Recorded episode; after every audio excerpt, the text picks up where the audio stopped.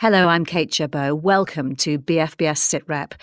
This week, as the country mourns Her Majesty Queen Elizabeth, we reflect on her legacy within the armed forces.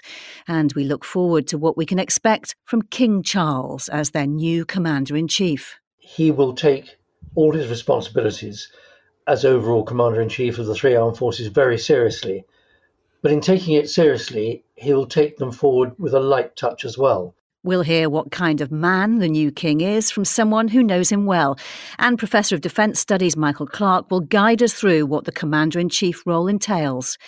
We'll also bring you up to date on perhaps the most significant week in the Ukraine war since it began, explaining how the country has recaptured so much territory so quickly and assessing what lies ahead. Yes, we face the challenge how to secure the areas which now are liberated. But it's inevitable part of any counter-offensive, and it is included in the strategic plan. First, over the last week, the armed forces have been carrying out their most important role outside of combat.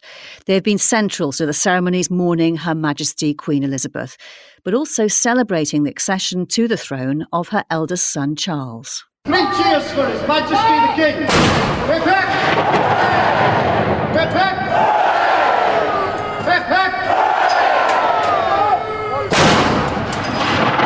King Charles III is now Commander in Chief of the UK's armed forces.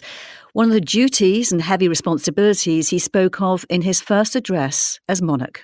In taking up these responsibilities, I shall strive to follow the inspiring example I have been set in upholding constitutional government and to seek the peace, harmony, and prosperity of the peoples of these islands. Members of the armed forces who've sworn an oath of allegiance to the Queen also swore allegiance to her heirs and successors. So that oath continues unbroken and that allegiance has passed to King Charles. Already this week, the first oaths of allegiance to the new king have been sworn by cadets at the Army Training Regiment in Winchester. So, what kind of leadership will they have from Charles III? We'll talk to a former head of the army about that in a moment, but let's just bring in Professor of Defence Studies Michael Clarke. Uh, Michael, how big a part of the monarch's job is that role of leading the armed forces? Oh, it's very important. And the armed forces repay that, of course. I mean, we've seen this week the armed forces at their very best in the ceremonial role. They have been upright, proud, magnificent. And that reflects the genuine affection I've come across absolutely everywhere in the armed forces for the fact that the monarch is their boss. They pledge to the monarch. And the job of the uh, the Queen and now King Charles III is to be the commander in chief, and that also involves usually being colonel in chief of quite a lot of the regiments, and of course the trooping of the colour is the big event. That is to was to celebrate the monarch's birthday, the Queen's birthday, and that was really important. And you know, Her Majesty Queen Elizabeth, she had a real eye for detail. David Richards, when he was sent the uh, chief of defence staff, he said that she corrected him a couple of times on little details about how uh, some of the regiments need to be referred to and and what their precise titles were, because she knew all of this. It really mattered to mm. her. And you know, if there was a single day when the modern British Army came into existence, I was checking this this morning. It was the 29th of May, 1660, in front of Charles II. Because on that day, General Monk wrote, he brought the Coldstream Guards down from Coldstream. This was after Cromwell, of course. He walked into London. He could have taken London and been dictator himself, but he didn't. He marched the whole army up to Blackheath. Charles II came to Blackheath, and at his command, at Monk's command, they laid down their weapons. They took a few paces back from them. We've seen that repeated this time as well, this week. They took a few paces back from their weapons. They paused. Then they went forward again. They picked up their weapons and they all shouted, God save the King. And that was the day, if there was a single day, upon which the modern British Army began. Well, let's talk now to General Lord Dannatt, who was Chief of the General Staff from 2006 to 2009. Uh, Lord Dannatt, good to speak to you. What kind of a man is King Charles? Well, Kate, good to talk to you about this important subject. King Charles, we've all got to know him very well as Prince of Wales, and many parts of the armed forces have got to know him as being either Colonel Commandant of their army unit or um, holding an honorary position in the Royal Navy or the Royal Air Force. And I think all of us who have had that personal connection with him in the past will know just how committed he is. I would hate to think how many uniforms he's got hanging in his cupboard, but hmm. um, you know, we've seen him on parade as Colonel in Chief of the Parachute Regiment. When I was Colonel Commandant of the Army Air Corps, he was Colonel in Chief there, and and really engaged uh, member of the of the regimental corps family. And I think that is the important thing that he and other members of the royal family they take these honorary royal appointments very seriously. And it's the funny old tribal way that the British Armed Forces work. We're all grouped in large families, and any family needs to have someone at its head. And the various members of the royal family and King Charles will be absolutely there, uh, fair and square, top and centre, leading all these various families. And it's the family spirit of Army, Navy, Air Force units that brings everyone together, gives us the motivation, and actually is what helps us get the job done. So mm. I have every confidence that from his past experience, the new king will very much want to play his role with all the various organisations of which he's the head. And let's just talk about or hear one of the roles he carried out as part of his duties as Colonel in Chief of the Parachute Regiment. He presented them with new colours last year. Um, let's hear what he said to some of those at that ceremony. I must say, I find it hard to believe that it has been 44 years since I became your Colonel in Chief and nearly 50 years since I made my first parachute drop, initially upside down with my legs in the rigging lines into Studland Bay, Dorset, where I was uh, hauled out of the water by the Royal Marines. The colours I present today on behalf of the Queen continue to symbolise your loyalty and distinguished pedigree, of which you can all be justifiably proud. Soon you will march off the square and will parade with your new colours for at least the next 20 years. Whether I shall still be around to present you with new colours when the time comes remains to be seen, but I look forward to what the future brings you.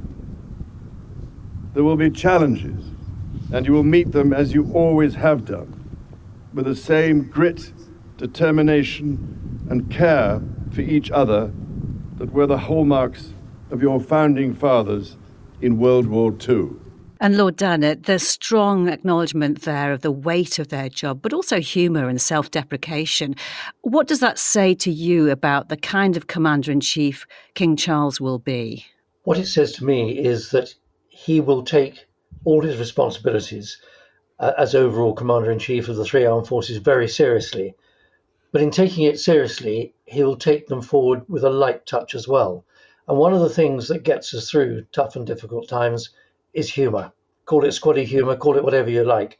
When things are really tough, someone always finds a way of making a joke which lightens the atmosphere and helps gets the job job done. So what he was saying in that clip you just played is yes, I take my responsibilities very seriously. But um, when he met, just alluded to going into Studland Bay upside down and having to be rescued by the Royal Marines, that's um, poking fun at himself.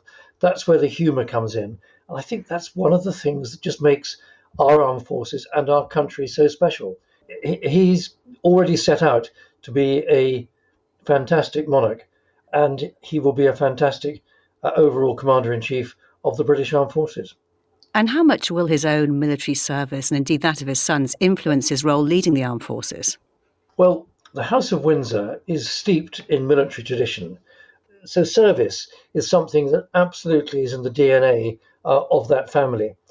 And because they have these honorary titles, these honorary positions, and many of them have served themselves, all that blends together in a complete understanding of what discipline, loyalty, duty actually all mean. And of course, we've been saying it so much in the last few days. If you want the absolute prime example of duty, just look back to our, our late and beloved Queen. Tuesday last week, she did her duty in saying farewell to her 14th Prime Minister and bringing on board the 15th Prime Minister. And two days later, she was dead. She was doing mm. her duty to the very last.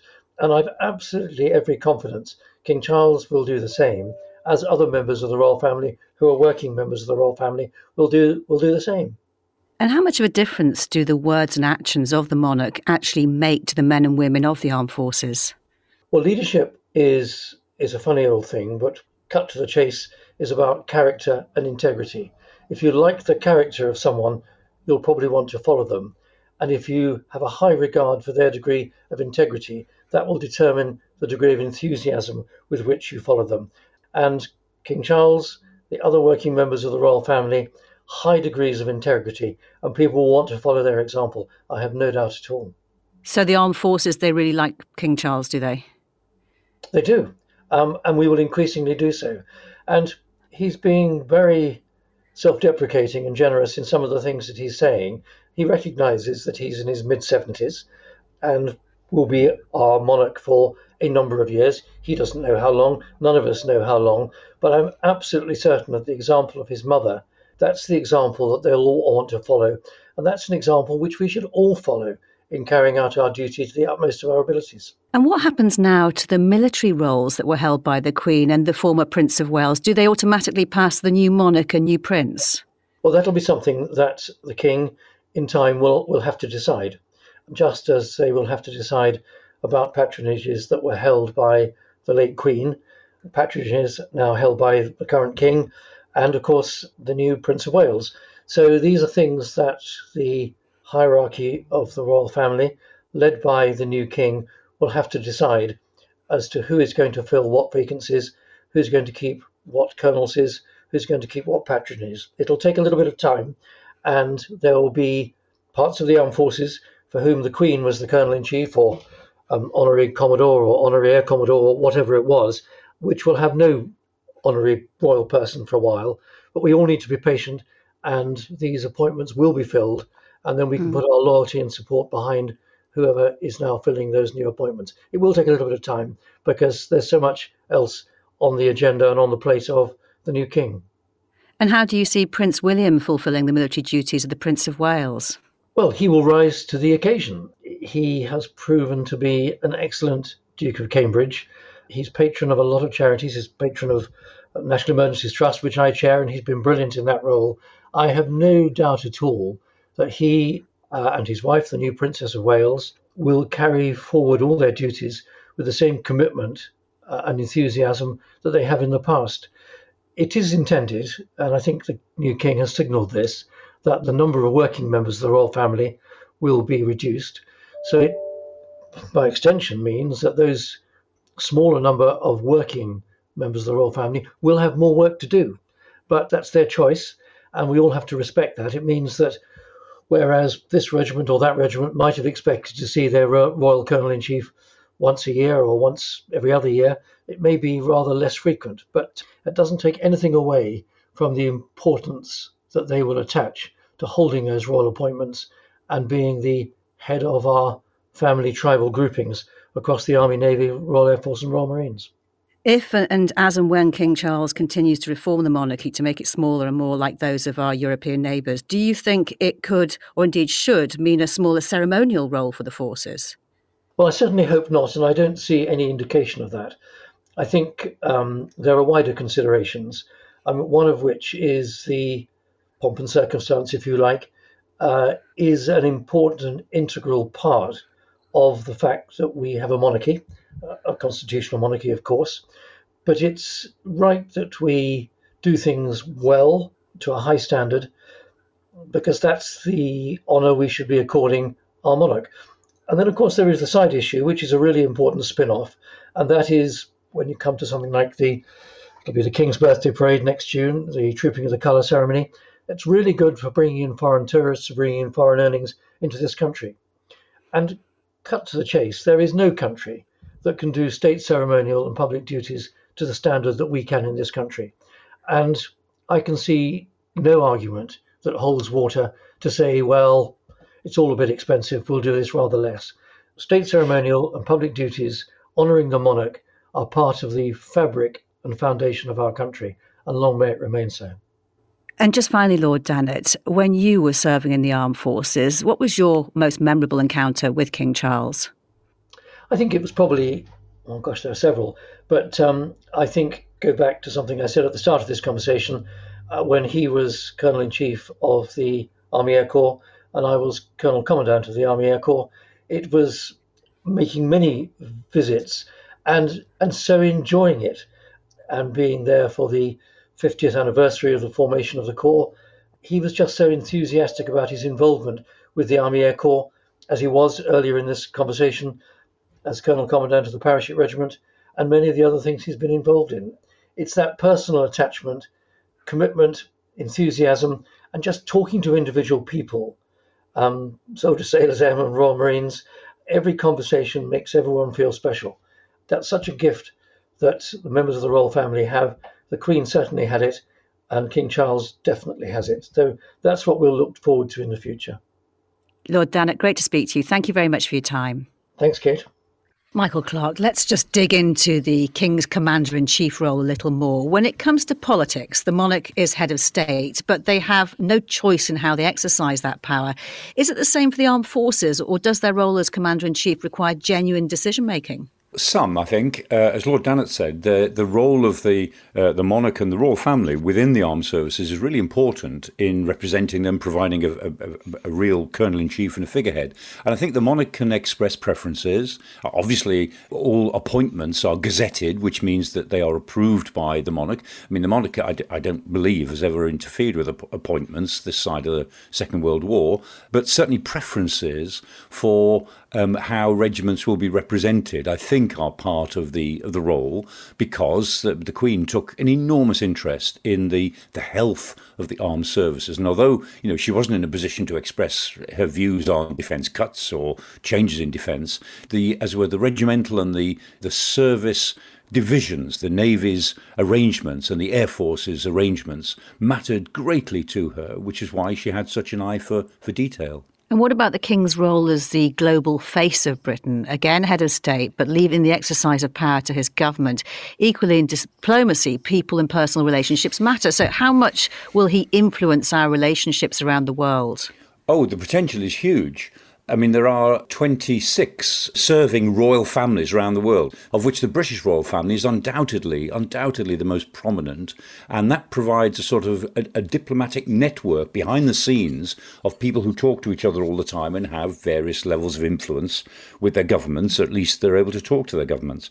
And the, the British royal family, you know, its brand value, it's the third biggest brand in the world, in the world, hmm. behind Google and Microsoft and its brand value is estimated at about 67 billion pounds 67 billion. Wow. and it brings in 1.7 billion pounds a year to the British exchequer and it costs about 350 million to run it. A lot of people complain about the costs but they never look at the other side of the equation you know 1.7 billion. So yeah. um, it's a, it's a very good uh, source of value to the country.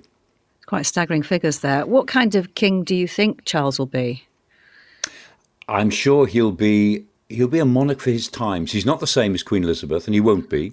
Charles has been much more outspoken. He he wears his heart on his sleeve much more.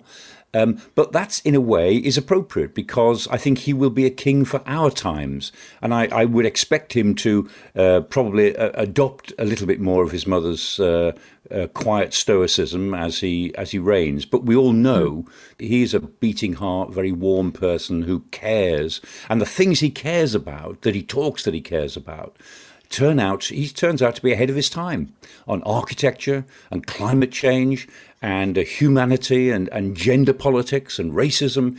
When people thought he was a bit peculiar in the 1970s and 80s, what he said then is what is being echoed by many, many people now. And I think he'll be regarded as a, a man who was, as it were, visionary in his more emotional and public attachment to certain causes. Michael, stay with us. And later on, we'll hear from veterans sharing their memories of meeting the Queen. Before that, we turn our attention to Ukraine, where in the last few days the country has recaptured huge swathes of territory in the northern region of Kharkiv and beyond. Liberating uh, cities such as uh, Kupiansk, Izium, before that Balaklia. These were all cities, you know, for which the Russian aggressor was fighting for months and Ukrainian army was able to recapture them within a very short period of time. That's Yuri Sak, an advisor to Ukraine's defense minister, giving his assessment to the BBC a few days ago. Well, in just a few weeks, Ukraine has gained territory more than three times the size of London. But how? You might want to take a look at a map as we talk this through. Joining Michael and I is former commander of UK Strategic Command, General Sir Richard Barrons. Uh, welcome, Sir Richard. What have the Ukrainians achieved and how? The Ukrainians have been very successful, I think actually more successful than they really expected in mounting an offensive in the northeast of Ukraine around Kharkiv, uh, which has very substantially rolled the Russians back uh, in, in that area. And in fact, Ukraine has taken back more territory since the 6th of September than Russia managed to occupy since April. So this is um, very successful. And they've done that as a result of very good use of intelligence, very successful deception in that they continued to attack in the south and they drew the Russians' eyes and reinforcements to the south, whilst they positioned their force to attack in the northeast. And then in attacking, they've made very good use of the weapons that have been provided. But above all, they have encountered a, a weak in, in terms of numbers and a very weak in terms of morale Russian opposition, which has crumbled in the face of a very disciplined, aggressive, and thoughtful Ukrainian attack based on their enormously high morale. Mike, just talk us through how the map has changed in the last few days and how Ukraine's achieved that. Effectively, the Russians have been thrown out of Kharkiv province, which is to the north of, of uh, the Donbass region. They were holding some of it anyway, the Ukrainians, but the Russians then had to withdraw. I think this will go down as probably the Battle of Oskil River, uh, which is where the Ukrainians pushed the Russians up against the Oskil River, and the Russians then had to withdraw to the eastern side of that river. And it isn't clear quite where the Russians are finding a, a line that they can dig in for. They will dig in, undoubtedly, and the Ukrainian offensive will eventually run out of steam. But the Ukrainians have taken back Kharkiv, which is to the north of the Donbass. And the next question is will they now go to try to recover Lysychansk and Severodonetsk? Remember, the Russians spent 101 days trying to, well, subduing Severodonetsk. So will mm. the Ukrainians now take that back and begin to make real inroads, maybe even pushing down towards Luhansk? Um, we'll see how far this offensive can go, but undoubtedly, the Ukrainians are in a position now. They're dictating terms, at least for the time being, up in that part of the Kharkiv and the Donbass area. And the U- New York Times is reporting that the UK, as well as the US, has been deeply involved in wargaming this counteroffensive. Does it look like a British strategy to you? I am sure that the Ukrainian military are taking advice from a number of Western partners uh, in all sorts of aspects. But at the heart of this, the Ukrainian military know their country well, and they have been fighting since um, February. So I think they have worked out how to use the advantage they now have, particularly in long range precision weapons provided by the West, to neuter the Russians' principal military advantage, which has been their ability to mass and employ huge amounts of artillery, both from guns and, and rockets. And it's by targeting that artillery system that they have profoundly weakened Russia's uh, ability to either advance or to hold ground. But the key to this remains that the Ukrainians are fighting for their country, for their families, for their future. And many of the Russian troops don't seem to know what they're fighting for. Michael Clarke, not all areas are equal. How significant is the territory that Ukraine has recaptured? Is it game changing? Well, a lot of people, being cynical, would say, "Well, look, um, Ukraine is a very big country. It's the it's the second biggest land area in Europe. So, of course, these there are big spaces. So, what the uh, forces uh, advance through them, and it is also true that whatever is happening up in um, uh, Kharkiv and in the Donbass the more strategically important area is Kherson down in the southwest. That's all true. However, let's not forget that President Putin has made it very clear that, that capturing the Donbass is now the restricted war aim of this war. So the, the amount of territory that he now cannot capture in the Donbass is really very important. It, in a way, this offensive makes it impossible, at least in this phase of the war, that even his reduced target will now be met. So the world will see and you know, increasingly some Russians will be seeing that they have achieved none of their strategic objectives this side of the winter. Sir Richard Barrons, we know that holding territory can be harder than capturing it. We also know Ukraine now has two big counteroffensives on the go. The one in the south is hundreds of miles away. How risky is the situation for the Ukrainians right now, given how Russia's attempts to advance on multiple fronts ultimately backfired? So there is a risk in the north that the current Ukrainian offensive would overreach, that they would uh, move further forward than their offensive capability can sustain, and they may, for example, stretch their reserves or their logistics or their supply of uh, ammunition, and they will, of course, get tired. And if they do that, Russia will be looking for a weak flank or an opportunity to to counterattack. But we haven't seen any sign of that, and the Ukrainians are, I think, very savvy about the limits on their capability. In the attack in the south, which is absolutely more strategically significant, there is a danger of rushing that offensive, hurling quite untrained Ukrainian new manpower at a city which Russia will fight harder to defend and not succeeding in breaking in and, and taking great casualties. But so far, the Ukrainian military are very alert to that, and they appear to be uh, running a much more patient strategy of cutting off the Russian forces uh, in the south, wearing them out, and they'll pick their moment. And that moment could be weeks or months away when they begin the assault uh, on on the city. But the bigger question for Ukraine is.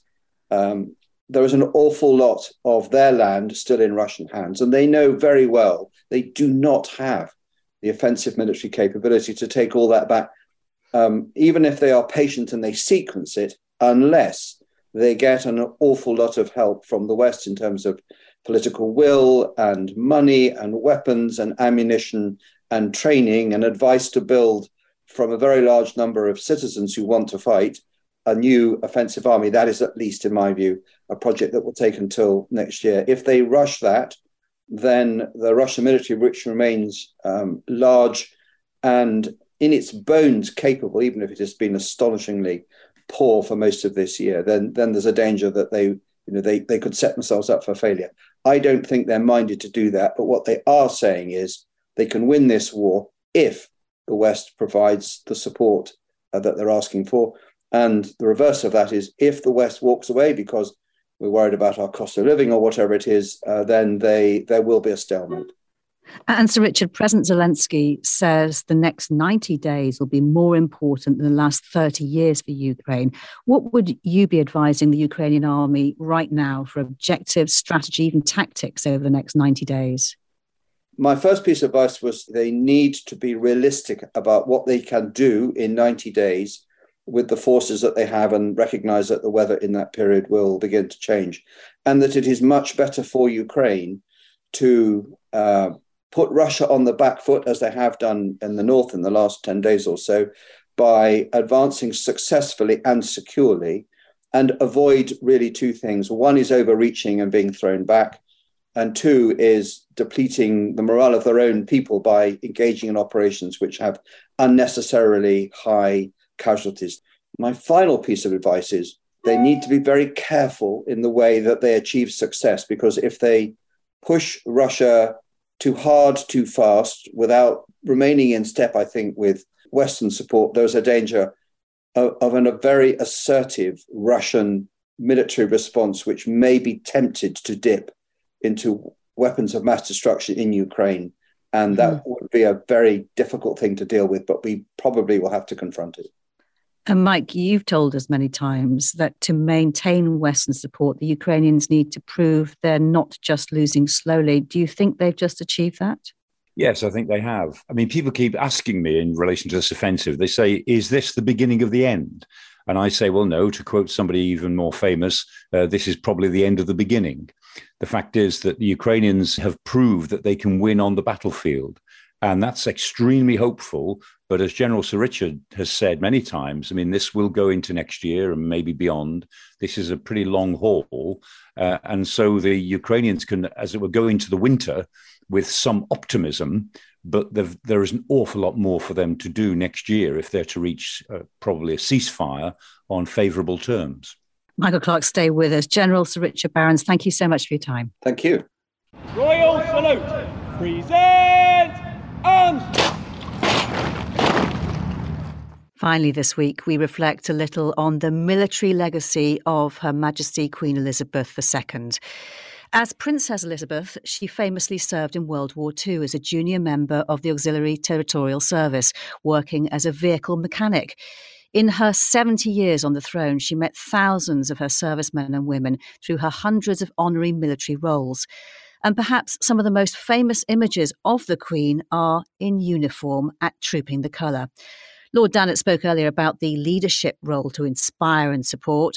One significant way she did this during the Iraq and Afghanistan conflicts was to institute a new medal bearing her name. The Elizabeth Cross is presented to relatives of those killed while serving their country since the Second World War. Her Majesty announced the medal in an address to the armed forces on BFBS in 2009. Wherever you are deployed in the world, you should be assured that I and the whole nation are deeply thankful for the part you play in helping to maintain peace around the globe.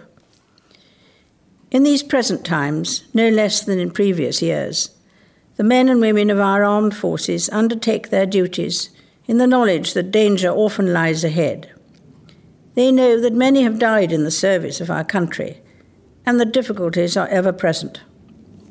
With this in mind, the armed forces have recommended that for those servicemen and women who have given their lives during operations, a special emblem and scroll will be granted to their next of kin. I'm pleased to be associated with such an initiative which is in keeping with the tradition established during the First World War.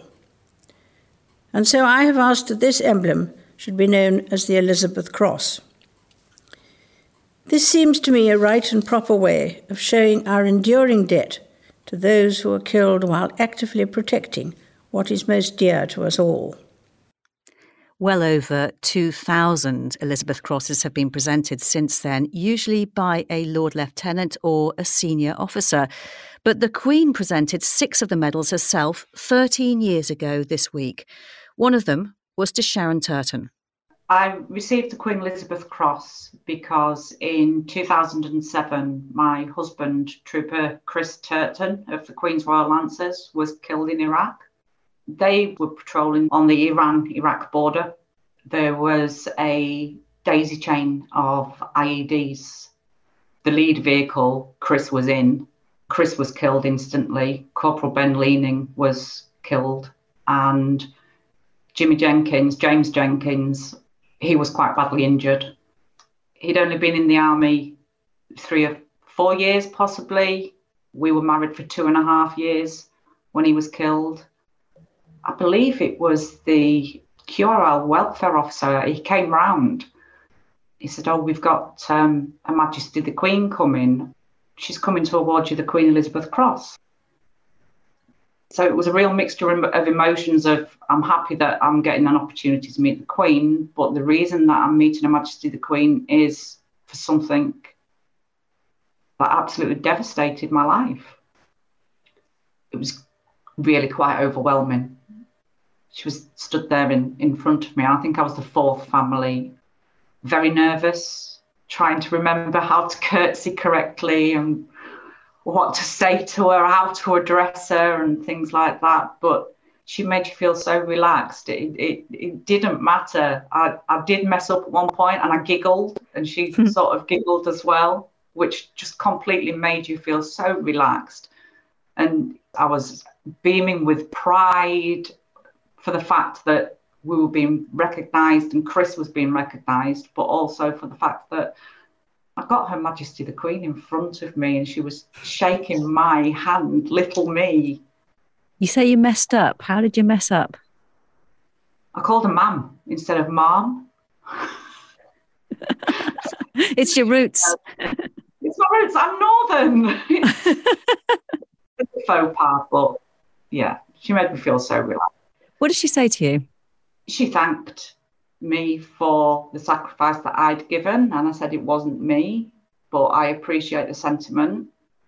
She asked me about Kris and then asked me where we'd met. So I briefly told her that we'd met in our, in our hometown. Then she mentioned that she heard that Grimsby do the best fish and chips. She is, was so normal everybody thinks of her as being somebody who you cannot relate to or would speak down to you, but she didn't. So she really made it personal. And how important was it for you, do you think, and for the others, that the Queen recognised your losses in this way? It's incredible, really. I mean, you hear of the Victoria Cross and the George Cross, but they're for the serving soldiers. This is for the families. And for her to do that, it just shows what sort of a person that she was. She recognised that the families that were left behind had, I suppose, in a way, sacrificed as well because we'd lost our loved ones. And for her to recognise that, it, it just shows what a really, really special lady she was. And what do you think your husband would have made of you getting that presentation by the Queen? I think he'd have been laughing at me because I was so out of my comfort zone. But yeah, he, he'd have been laughing, but he'd have been proud as well, I think, looking down, thinking, yeah, that's that's my Mrs. T. Sharon Turton sharing her memories of being presented the Elizabeth Cross by the Queen. Uh, Michael Clarke, you met the Queen several times during her reign. What will your memories of her be? Well, I met her a couple of times when I was um, director at RUSI. There were some ceremonial things that I was uh, went to, but I also had the opportunity. I had one of those lovely dinners and overnight stays at Windsor uh, with just a small group of people, and that was um, that was magical. That was astonishing, an astonishing 24 hours with them, her and Prince Philip. And I mean, not to repeat any conversations, but the thing that struck me most was that she was incredibly good at speaking to everybody. So as you're standing around with tea for afternoon tea and so on, she would walk from group to group and come and chat and uh, ask well-informed, interesting questions. In my case, she knew about RUSI and asking, you know, well-informed questions about RUSI and what we were doing and so on. And then she'd move away. And of course, you see celebrities do this, but I've never seen anybody work a room in that way to make sure she spoke to everybody, gave everybody a chance to talk to her, and Prince Philip was the same. And I've never seen anybody do it with such grace and poise and dignity as she did. Professor Michael Clarke, thank you. And my thanks to all of our guests. We're back with another BFBS SITREP next Thursday. We'll leave you, though, with some reflections and memories of Her Majesty Queen Elizabeth II from people who served in the armed forces under her command. Goodbye. It's just really affected me deeply, the loss of the, uh, our Queen. I served in the military for 27 years and I was proud to do so. When you when you spoke to her, you didn't you didn't feel nervous. You just felt this calmness come around you because she was just so graceful. Her Majesty was insightful. She made people feel relaxed. She listened. She engaged, and it was just a privilege to be in her presence. I was really privileged to meet her following one of the Sandown Military Gold Cups, uh, where um, SSAFA were the beneficiary charity, and that brought together two of her great pleasures, which was you know racing uh, and helping people. So that that was a very warm welcome. I met her after my injury. You know, when when we were meeting um, Her Majesty, my son and one of the other child was playing. Thomas and Tank in uh, with the track in the in the corner. So yeah, uh, it was it, it is great. As a young man, I swore an oath of allegiance here in Edinburgh to Her Majesty the Queen, her heirs and successors. So the Queen has been uh, a continuous thread uh, in my life, uh, the backdrop to my personal life and to my military service. I cannot describe how honoured I feel to have met her personally during her quite remarkable life.